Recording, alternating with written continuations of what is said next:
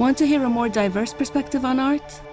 Tune in to Speaking of Art, the official podcast of Sharjah Art Foundation, featuring conversations with some of the most prominent artists and curators from Asia, Africa, and around the world.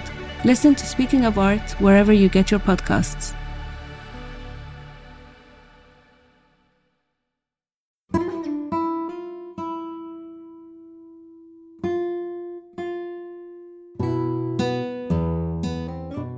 Podcast del tram. Buon ascolto.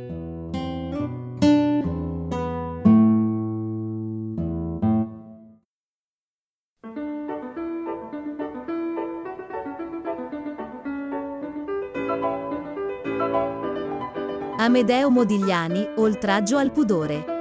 Di e con Antonello Cossia.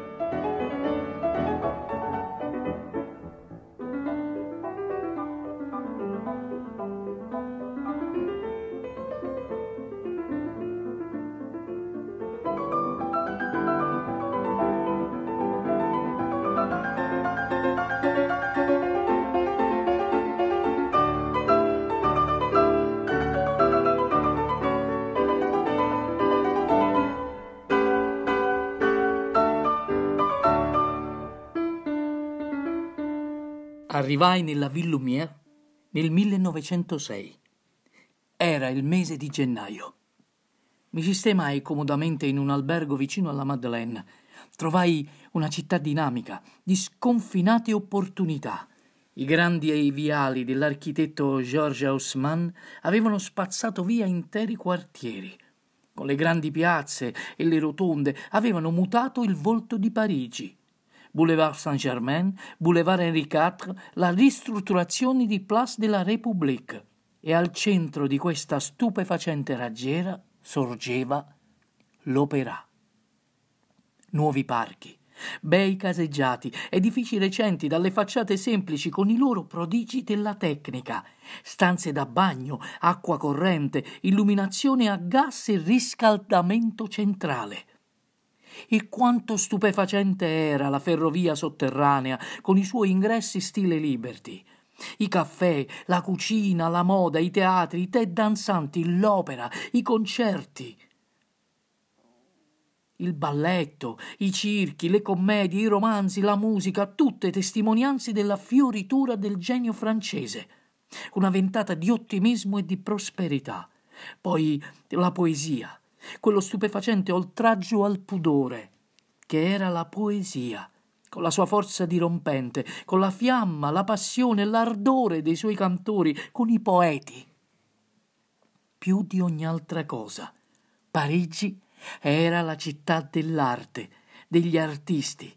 Si aveva l'impressione di trovarsi in un unico grande atelier gli odori, i colori della città, la profusione dei caffè, i teatri, il contrasto tra la ricchezza, la povertà, l'incanto degli edifici vecchi e nuovi, gli splendidi viali, tutto contribuiva a creare un'atmosfera in cui i sensi venivano storditi. Si alimentava così quel desiderio, quella volontà ostinata che dava avvio alla spinta creativa di ciascuno. In quegli anni quando arrivai io, il numero degli artisti residenti era raddoppiato. Quello stesso anno io persi il mio amato zio Amedeo. Per me e la mia famiglia fu una perdita molto grave e dolorosa. Zio Amedeo mi voleva bene, mi sosteneva. Io gliene volevo altrettanto e lo ammiravo. Grazie ad una piccola eredità che con l'affetto di sempre mi aveva lasciato e a un modesto mensile che mi inviava mia madre, io riuscii a mantenermi in città tra alti e bassi per tre anni successivi. Avevo con me poche cose, alcuni vestiti, qualche libro, qualche riproduzione di quadri. Prima di partire ricevetti in regalo da mamma La ballata del carcere di Reading, un bel libro di Oscar Wilde. Quell'uomo chi amava aveva ucciso. Per questo doveva morire. Eppure ognuno uccide la cosa che ama. Tutti lo devono sapere. C'è chi lo fa con uno sguardo e chi con le lusinghe. Il codardo non può farlo con un bacio. Chi ha il coraggio usa la spada. Molti uccidono l'amore da giovani, altri nella vecchiaia. C'è chi strangola con mani di lussuria e chi con quelle dell'oro. I più pietosi usano il coltello, perché i morti subito si freddano. C'è chi ama troppo poco e chi ama troppo a lungo. Certi vendono, altri comprano, c'è chi compie l'atto tra le lacrime e c'è chi senza un sospiro perché ciascuno uccide l'oggetto del suo amore, ma non tutti ne muoiono. Quando giunsi nella città del sogno, del desiderio, delle possibilità, Paul Cézanne era appena morto di ipotermia. Era stato sorpreso da una tempesta all'aperto. Aveva 66 anni.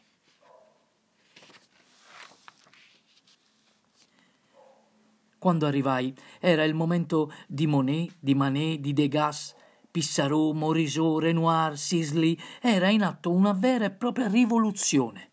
La quotidianità, le situazioni concrete, le persone reali avevano il sopravvento nella pittura.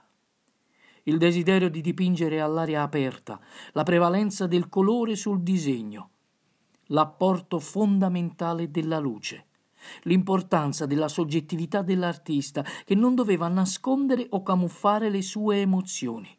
Si imponevano all'attenzione. Rapidi colpi di spatola per creare un alternarsi di superfici uniformi e irregolari, un buon punto di partenza che portava in seguito alla ricerca e allo sviluppo della tecnica.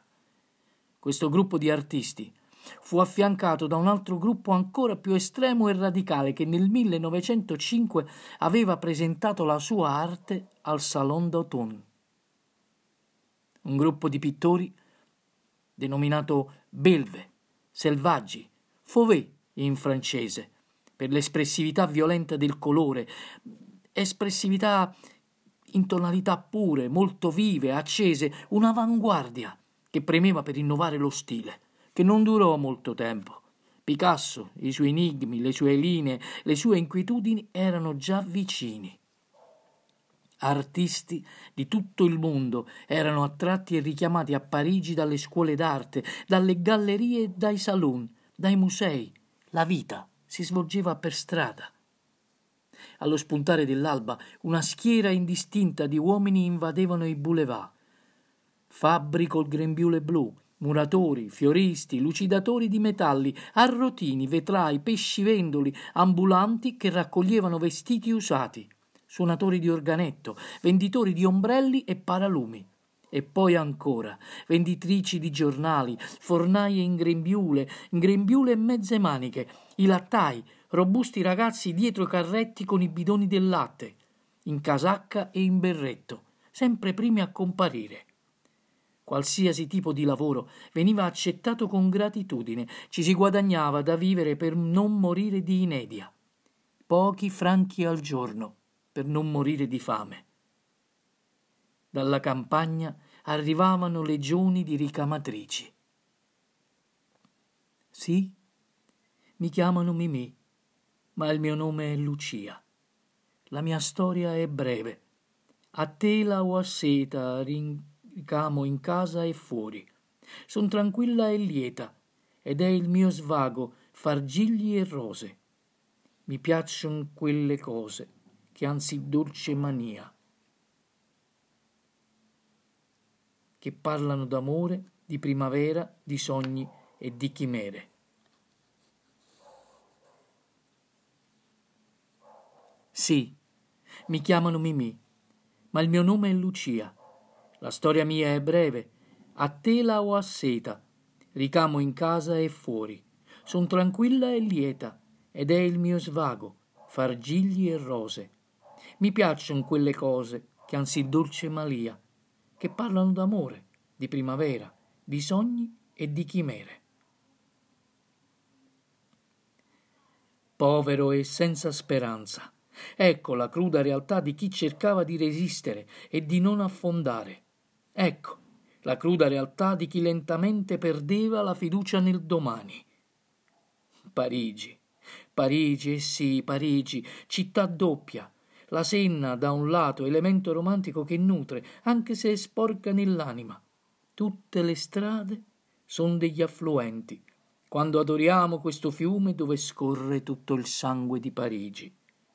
Questo fiume a cui parlo come ad una mamma, a cui si consegna la memoria del proprio vissuto, che scorre tra le strade e lentamente diventa liquida, fino a sciogliersi e a scomparire.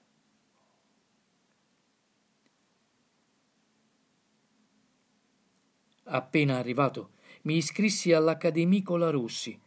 C'era una classe di scultura con modelli dal vivo tra le migliori di quegli anni.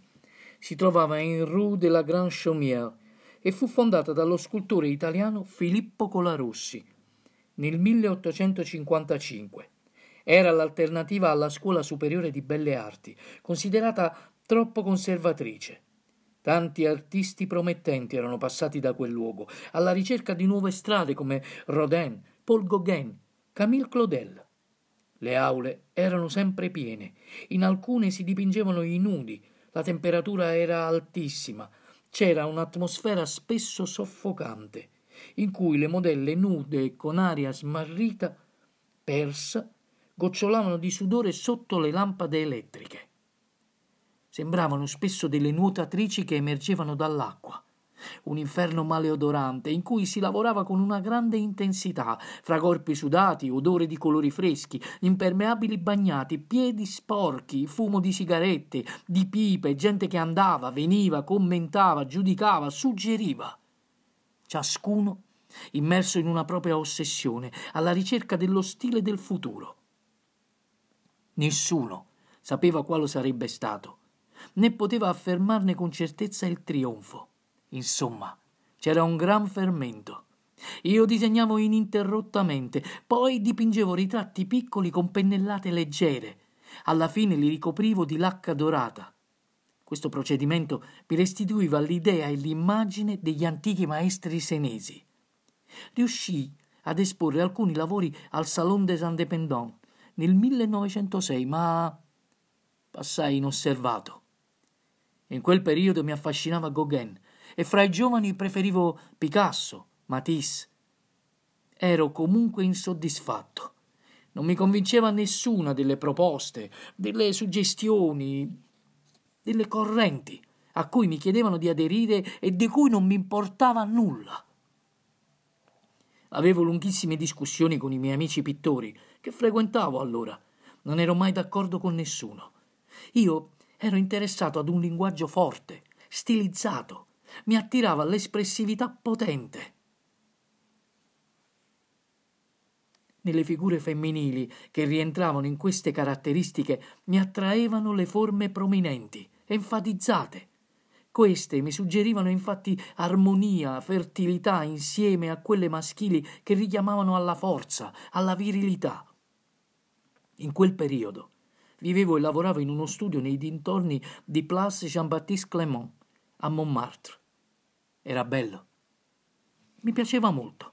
Mi dava l'idea di una serra di fiori, era come una gabbia di vetro. Ci stavo con pochissime cose, tra l'altro tutte in disordine. Tenevo a terra le tele, c'era qualche sedia, una bacinella, una brocca, una baracca, a detta di molti. Sì, una stalla. Già, una stalla. Ma io ero pienamente soddisfatto. Una stalla può diventare un tempio e restare magnificamente una stalla. Bisogna inventare, bisogna trovare altre forme, ricostruire il tempo umano di un'espressione necessaria. Bisogna avvicinarsi alla natura, bisogna usare per esprimersi le cose che ci circondano, le immagini dei nostri sogni, gli oggetti della nostra memoria. Bisogna tentare, come un primo uomo al mondo, di dire quello che si vede e si vive, che si ama e si perde. Questo solo, forse, si può chiamare vivere, nel comprendere, come nel creare. In cima alla Butte Montmartre ci ritrovavamo tutti uh, ad un bistrò con la terrazza all'aperto, con l'aria fresca, la vista splendida sulla città, Ulapina Agil si chiamava. Insomma, c'era tutto quello che poteva essere utile per farne un luogo di ritrovo e di grande scambio. Il proprietario era Aristide Bruin, un cantante di cabaret che era conosciutissimo a Parigi.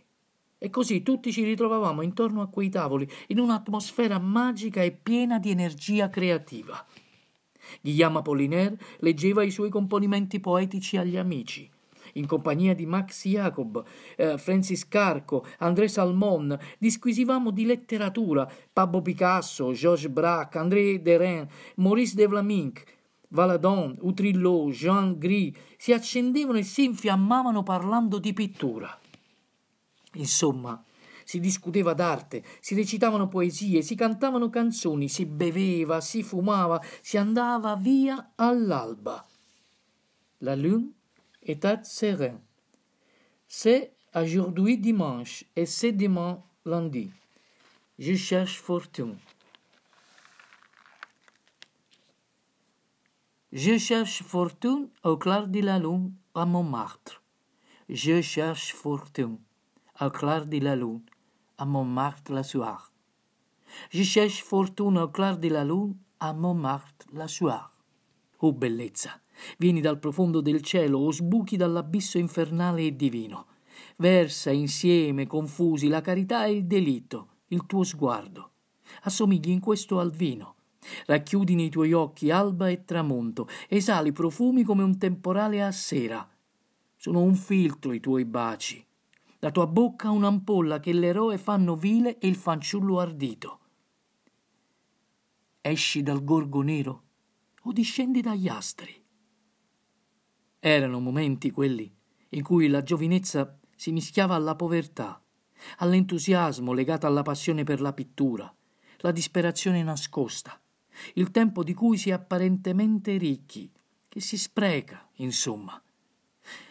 Un'atmosfera davvero unica. Io stavo bene in qualsiasi compagnia. In quel luogo, che era un villaggio, con i vigneti, gli orti, le notti silenziosi, si era in tanti, ognuno in cerca della propria fortuna, ma ciascuno disponibile a bere in compagnia un bicchiere per risollevarsi dalla condizione in cui si era costretti a vivere, per inseguire il sogno della propria passione.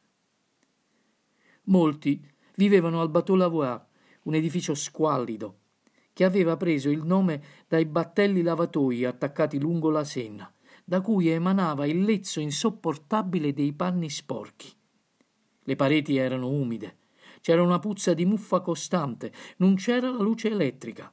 Un unico cesso era situato sul ballatoio al pian terreno, un lurido e buio buco con la porta senza serratura, con un solo rubinetto. L'affitto era molto basso, 15 franchi a mese. Così decisi di trasferirmi lì. In quel periodo io non avevo un soldo. Anche se mia madre e mio zio Amedeo non mi abbandonavano mai completamente, ma io sono fatto così. Ho le mani bucate, spendo senza pensarci e offro volentieri un bicchiere ad un amico. In quel tempo trovavo rifugio in una trattoria che era gestita da una ex modella, Rosalie Tobias, che aveva posato nuda per tanti pittori aveva ancora degli amanti, nonostante fosse oramai trasformata nel fisico, trascurata e sciatta. Rosalie amava prendersi cura degli animali e degli artisti, che di fatto erano suoi protetti. Chi poteva pagava, chi non poteva mangiava lo stesso. Mi adorava Rosalie, anche se litigavamo furiosamente quando non pagavo il conto. Un uomo che non ha soldi non dovrebbe morire di fame. Volavano piatti e bicchieri. Poi le consegnavo un altro disegno che lei stipava in cucina, insieme a tutti gli altri, unti e preda dei topi, che imperversavano liberi. E tutto tornava al suo posto. Sopportavo con dignità e in silenzio la mia condizione improvvisa di indigenza vera. Nascondevo per orgoglio le mie difficoltà finanziarie. Sparivo per giorni quando mi trovavo in situazioni veramente disperate. Cercavo di vendere i miei disegni per rimediare qualche soldo.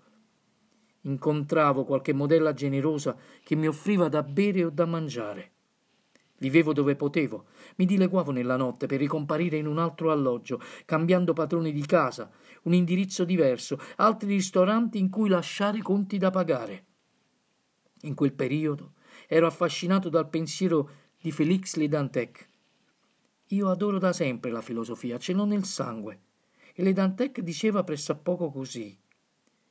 L'idea di Dio ha avuto un tale ruolo nelle vicende umane ha permeato così profondamente i costumi, il linguaggio e perfino l'eredità dei popoli, che colui che oggi ne è sprovvisto, colui che non ha ricevuto in eredità quest'idea e non ha saputo acquisirla con l'educazione, deve, mi sembra, essere considerato come un mostro dalla maggioranza degli uomini. Se capita poi che questo mostro sia dotato di senso morale, se capita poi che l'ateo sia virtuoso, il suo caso sarà in netto contrasto con il comune modo di pensare, con le più elementari norme di buonsenso, sarà inaccettabile, sarà l'insieme di caratteri anormali, aberranti. Ecco cosa affermava questo filosofo francese di quegli anni. Contemporaneamente amavo ascoltare la musica di Boccherini, mi piacevano molto le laudi di D'Annunzio. Udite, udite, o figli della terra, udite il grande annunzio che io vi reco sopra il vento palpitante con la mia bocca forte. Udite, o agricoltori alzati nei diritti solchi, e voi, femmine possenti, e voi nella luce florida, e voi nell'ombra curvi, fanciulli loquaci, vecchi taciturni, o vita o morte, uditemi. V'empirò di meraviglia, vi infiammerò di gioia, vi trarrò dalle ciglia il riso e il pianto. La bellezza del mondo sopita si ridesta. Il mio canto vi chiama ad una divina festa nelle vostre rene rudi, ecco, il mio canto versa un sangue divino.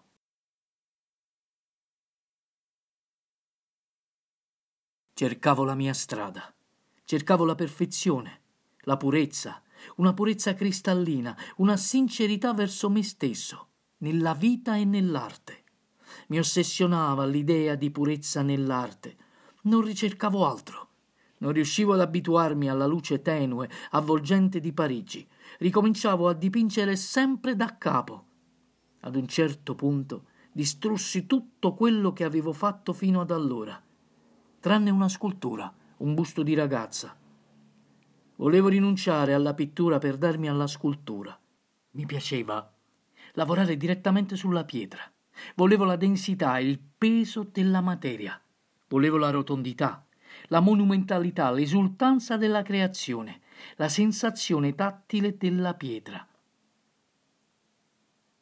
Per averla portavo una bottiglia di vino ai muratori intenti a costruire edifici nuovi e non andavo via finché non mi ero conquistato il mio blocco di pietra. Adoravo sempre di più Cézanne. Visitai anche lo studio di Picasso e vidi Le Damoiselles d'Avignon. Come è grande Pablo. È sempre dieci anni più avanti di tutti noi. Quanto veramente sono indietro io nei suoi confronti, nei confronti di Brack.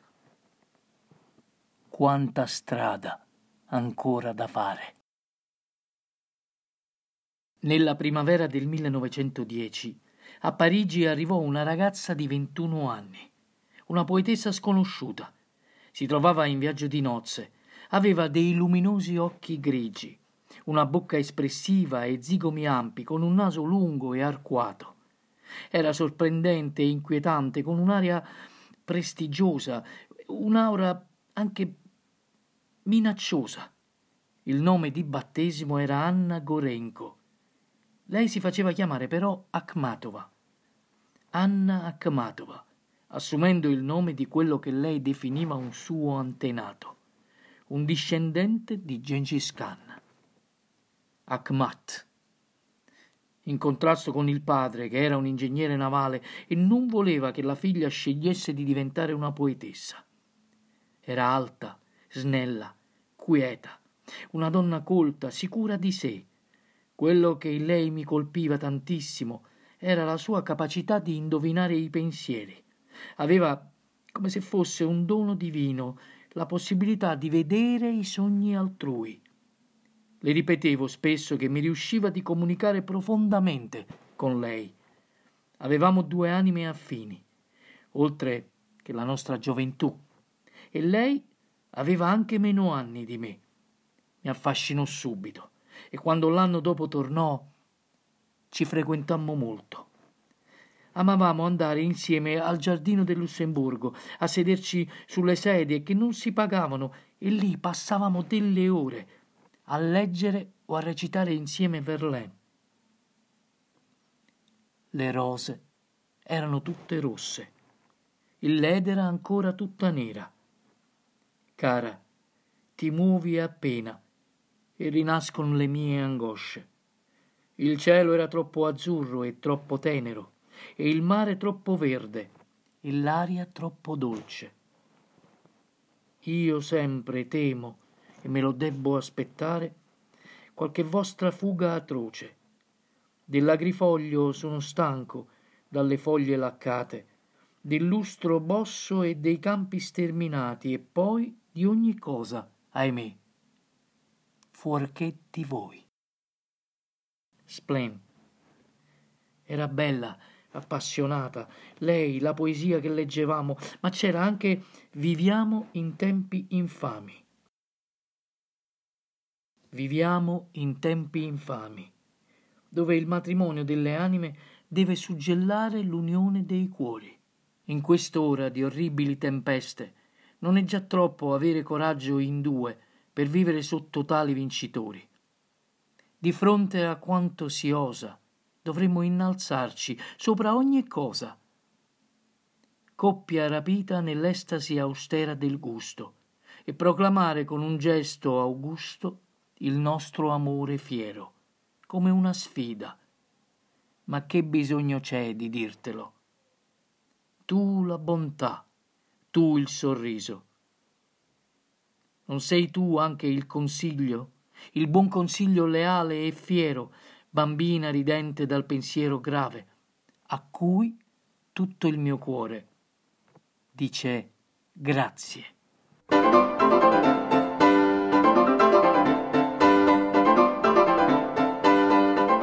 Avete ascoltato Amedeo Modigliani di e con Antonello Cossia.